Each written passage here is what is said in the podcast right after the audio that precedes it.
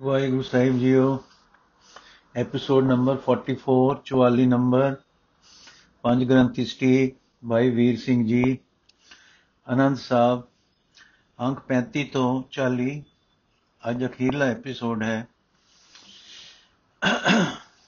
ਇਹ ਸਰੀਰਾ ਮੇਰਿਆ ਇਸ ਜਗ ਮੈਂ ਆਇ ਕੇ ਕਿਆ ਤੁਧ ਕਰਮ ਕਮਾਇਆ ਕਿ ਕਰਮ ਕਮਾਇਆ ਤੁਧ ਸਰੀਰਾ, ਜਾਂ ਤੂੰ ਜਗ ਮੈਂ ਆਇਆ। ਜਿਨ ਹਰ ਤੇਰਾ ਰਚਨ ਰਚਿਆ, ਸੋ ਹਰ ਮਨ ਨ ਵਸਾਇਆ। ਗੁਰ ਪ੍ਰਸਾਦੀ ਹਰ ਮਨ ਵਸਿਆ, ਪੂਰਬ ਲਿਖਿਆ ਪਾਇਆ।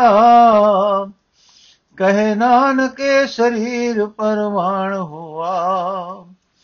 ਜਿਨ ਸਤ ਗੁਰ ਸਿਓ ਚਿਤ ਲਾਇਆ।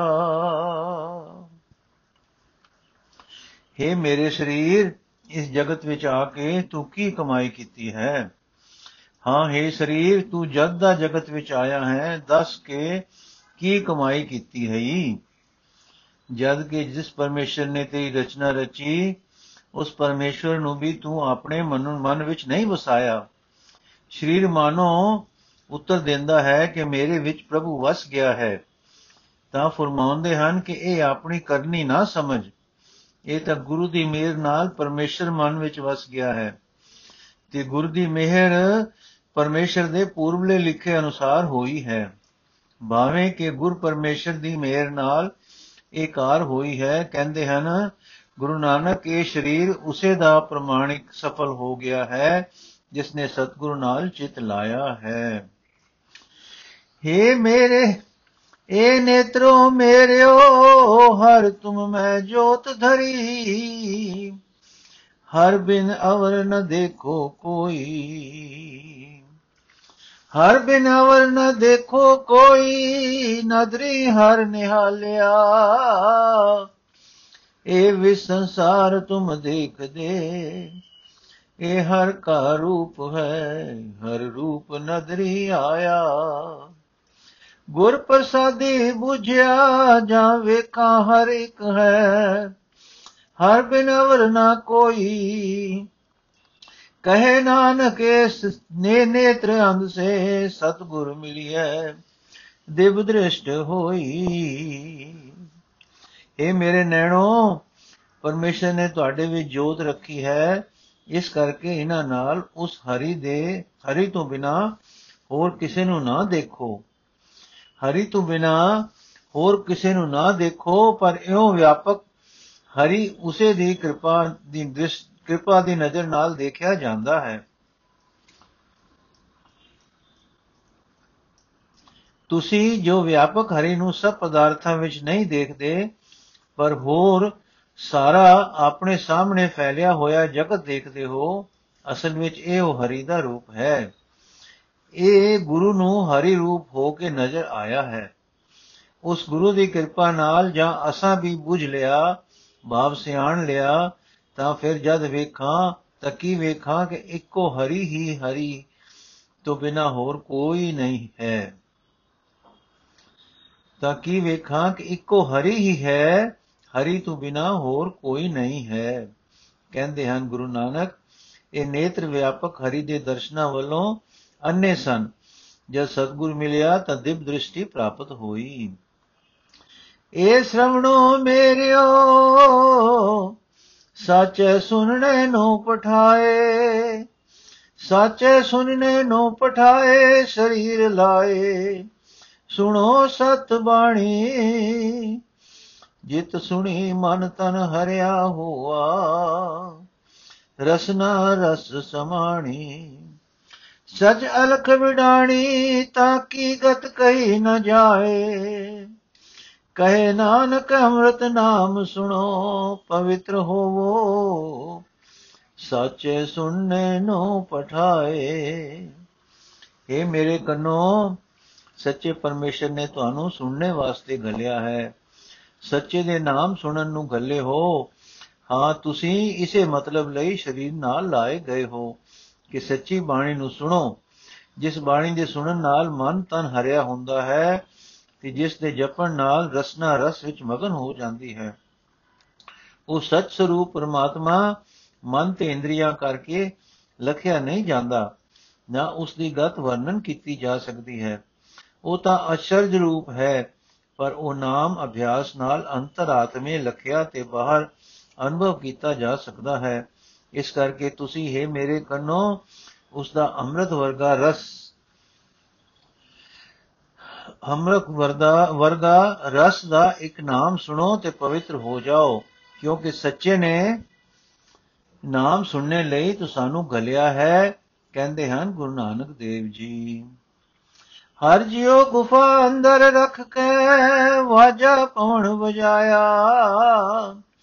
ਵਜਾਇਆ ਵਾਜਾ ਪੌਣ ਨੂੰ ਦੁਆਰੇ ਪ੍ਰਗਟ ਕੀਏ। ਦਸਵਾਂ ਗੁਪਤ ਰਖਾਇਆ। ਗੁਰਦੁਆਰੇ ਲਾਏ ਭਾਵਨੀ, ਇਕ ਨਾ ਦਸਵਾਂ ਦੁਆਰ ਦਿਖਾਇਆ।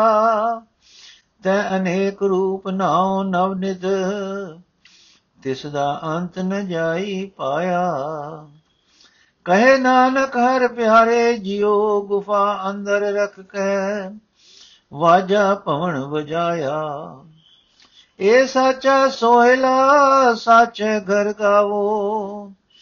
ਗਾਵੋ ਤ ਸੋਹਿਲਾ, ਘਰ ਸੱਚ, ਜਿੱਥੇ ਸਦਾ ਸੱਚ ਧਿਆਵੇ ਸਚੋ ਧਿਆਵੇ ਜਾਂ ਤੁਧ ਭਾਵੇ ਗੁਰਮੁਖ ਜਿਨਾ 부ਝਾਵੇ ਇਹ ਸੱਚ ਸਭਨਾ ਕਾ ਖਸਮ ਹੈ, ਜਿਸ ਬਖਸ਼ੈ ਸੋ ਜਨ ਪਾਵੇ ਕਹਿ ਨਾਨਕ ਸਚ ਸੋਇਲਾ, ਸੱਚੇ ਘਰ ਗਾਵੇ। ਹਰੀ ਨੇ 10 ਦਰਵਾਜ਼ਿਆਂ ਵਾਲੀ ਗੁਫਾ ਰੂਪੀ ਦੇਹੀ ਵਿੱਚ ਜੀ ਨੂੰ ਰੱਖ ਕੇ ਪੌਣ ਦਾ ਵਾਜਾ ਵਜਾਇਆ ਹੈ। ਭਾਵ ਸਰੀਰ ਦੀ ਕਲਾ ਨੂੰ ਸਵਾਸ ਪਰ ਸਵਾਸ ਦੀ ਚਾਲ ਬਨ ਕੇ ਤੋੜ ਦਿੱਤਾ ਹੈ। ਹਾਂ ਇਸ ਸਰੀਰ ਨੂੰ ਤੋੜਿਆ ਹੈ ਪੌਣ ਦਾ ਵਾਜਾ ਵਜਾ ਕੇ। ਤੇ ਇਸ ਨੂੰ, ਇਸ ਨੌ ਦਰਵਾਜ਼ੇ ਪਰ ਤੇ ਇਸ ਦੇ ਨੌ ਦਰਵਾਜ਼ੇ ਤਾਂ ਪ੍ਰਗਟ ਰੱਖੇ ਹਨ, ਪਰ ਦਸਵਾਂ ਦਰਵਾਜ਼ਾ ਗੁਪਤ ਰੱਖਿਆ ਹੈ। ਬਾ, ਉਸ ਦਾ ਰਸਤਾ ਬਾਹਰੋਂ ਨਜ਼ਰ ਨਹੀਂ ਪੈਂਦਾ। ਇਕਨਾ ਨੂੰ ਗੁਰੂ ਦੇ ਵਸੀਲੇ ਸ਼ਰਧਾ ਲਾ ਕੇ ਦਸਵਾਂ ਦਵਾਰ ਵੀ ਦਿਖਾ ਦਿੱਤਾ ਹੈ। ਇਕਨਾ ਨੂੰ ਗੁਰੂ ਦੇ ਵਸੀਲੇ ਸ਼ਰਧਾ ਲਾ ਕੇ ਦਸਵਾਂ ਦਵਾਰ ਵੀ ਦਿਖਾ ਦਿੱਤਾ ਹੈ। ਉਸ ਦਸਮ ਦਵਾਰ ਵਿੱਚ ਅਨੇਕਾਂ ਰੂਪ, ਨਾਉ, ਨਵੇਂ ਨੇਤਾ ਹਨ, ਜਿਸ ਦਾ ਅੰਤ ਨਹੀਂ ਪਾਇਆ ਜਾਂਦਾ। ਕਹਿੰਦੇ ਹਨ, ਗੁਰੂ ਨਾਨਕ ਪਰਮੇ, ਪਿਆਰੇ ਪਰਮੇਸ਼ਰ ਨੇ ਜੀਵ ਨੂੰ ਸਰੀਰ ਵਿੱਚ ਰੱਖ ਕੇ ਪਾਉਣ ਦਾ ਵਾਜਾ ਵਜਾਇਆ ਹੈ। ਇਹ ਨਾਮ ਦਾ ਸੱਚਾ ਮੰਗਲ ਗੀਤ ਸੱਚੇ ਘਰ ਵਿੱਚ ਗਾਵੇਂ, ਗਾਵੋ। ਹਾਂ, ਇਹ ਮੰਗਲ ਗੀਤ ਆਨੰਦ ਬਾਣੀ ਦਾ ਉਸ ਸੱਚੇ ਘਰ ਵਿੱਚ, ਸਤਸੰਗ ਵਿੱਚ ਗਾਵੋ, ਜਿੱਥੇ ਸਦਾ ਸੱਚ ਧਿਆਈਦਾ ਹੈ। ਇਹ ਵਾਹਿਗੁਰੂ, ਤੋਂ ਸੱਚ ਸਰੂਪ ਨੂੰ ਤਦੋਂ ਧਿਆਉਂਦੇ ਹਨ, ਜਦੋਂ ਤੈਨੂੰ ਭਾਉਂਦੇ ਹਨ। ਉਹ हे ਵਾਹਿਗੁਰੂ ਸੱਚ ਸਰੂਪ ਨੂੰ ਤਦੋਂ ਧਿਆਉਂਦੇ ਹਨ ਜਦੋਂ ਤੈਨੂੰ ਭਾਉਂਦੇ ਹਨ। ਉਹ ਗੁਰਮੁਖ ਜਿਨ੍ਹਾਂ ਨੂੰ ਤੂੰ ਸੋਝੀ ਦੇ ਦਿੰਦਾ ਹੈ। ਇਹ ਸੱਚ ਸਭਨਾ ਦਾ ਮਾਲਕ ਹੈ। ਪਰ ਜਿਸ ਨੂੰ ਉਹ ਆਪ ਇਹ ਸੱਚ ਬਖਸ਼ੇ, ਉਹ ਜਨ ਉਸ ਨੂੰ ਭਾਉਂਦਾ ਹੈ। ਕਹਿੰਦੇ ਹਨ, ਗੁਰੂ ਨਾਨਕ, ਇਹ ਸੱਚ ਸਰੂਪ ਮੰਗਲ ਗੀਤ ਸੱਚੇ ਘਰ ਵਿੱਚ ਗਾਵੋ ਹੈ ਭਾਈ। ਕਿਸੇ ਦਾ ਮਨੋਰਥ ਪੂਰਾ ਹੋਵੇ ਤਾਂ ਉਹ ਆਨੰਦ ਹੁੰਦਾ ਹੈ। ਇਸ ਲਈ ਗੁਰੂ ਜੀ ਫਰਮਾਉਂਦੇ ਹਨ ਕਿ, ਆਨੰਦ ਸੁਣੋ ਵਡ ਬਾਗਿਓ ਸਗਲ ਮਨੋਰਥ ਪੂਰੇ। ਪਾਰ ਬ੍ਰਹਮ ਪ੍ਰਭ ਪਾਇਆ, ਉਤਰੇ ਸਗਲ ਵਿਸੂਰੇ। ਦੁਖ ਰੋਗ ਸੰਤਾਪ ਉਤਰੇ। ਸੁਣੀ ਸੱਚੀ ਬਾਣੀ ਸੰਤ ਸਾਜਨ ਬੈ ਸਰਸੇ ਪੂਰੇ ਗੁਰ ਤੇ ਜਾਣੀ। ਸੁਣਤੇ ਪੁਨੀਤ ਕਹਤੇ ਪਵਿੱਤ ਸਤ ਗੁਰ ਰਿਆ ਭਰਪੂਰੇ ਬਿਨਵੰਤ ਨਾਨਕ ਗੁਰ ਚਰਨ ਲਾਗੇ, ਵਾਜ ਅਨਹਦ ਤੂਰੇ ਸੁਣਤੇ ਪੁਨੀਤ ਕਹਤੇ ਪਵਿੱਤ ਸਤਗੁਰ ਰਿਆ ਭਰਪੂਰੇ, ਬਿਨਵੰਤ ਨਾਨਕ ਗੁਰ ਚਰਨ ਲਾਗੇ, ਵਾਜ ਅਨਹਦ ਤੂਰੇ ਇਹ ਵੱਡੇ ਭਾਗਾਂ ਵਾਲਿਓ, ਜੋ ਸਾਰੇ ਮਨੋਰਥ ਪੂਰੇ ਕਰੋ, ਕਰੇ, ਉਹ ਆਨੰਦ ਸੁਣੋ। ਅਰਥ ਮਨੋਰਥਾਂ ਦਾ ਦਾਤਾ, ਪਾਰ ਬ੍ਰਹਮ, ਪ੍ਰਭ ਅਸਾਂ ਪਾ ਲਿਆ ਹੈ, ਜਿਸ ਨਾਲ ਕਿ ਸਾਰੇ ਝੋਰੇ ਦੂਰ ਹੋ ਗਏ ਹਨ।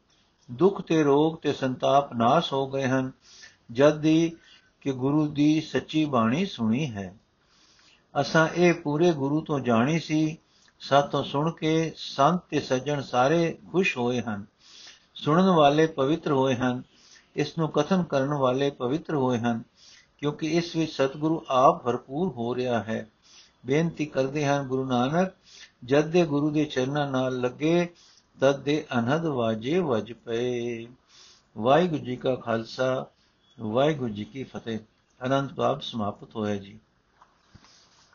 ਕੱਲ ਤੋਂ ਅਸੀਂ ਕੋਈ ਹੋਰ ਪੁਸਤਕ ਪੜਾਂਗੇ ਜਾਂ ਕੋਈ ਹੋਰ ਬਾਣੀ ਬਾਣੀ ਲਵਾਂਗੇ। ਵਾਹਿਗੁਰੂ ਜੀ ਕਾ ਖਾਲਸਾ, ਵਾਹਿਗੁਰੂ ਜੀ ਕੀ ਫਤਿਹ।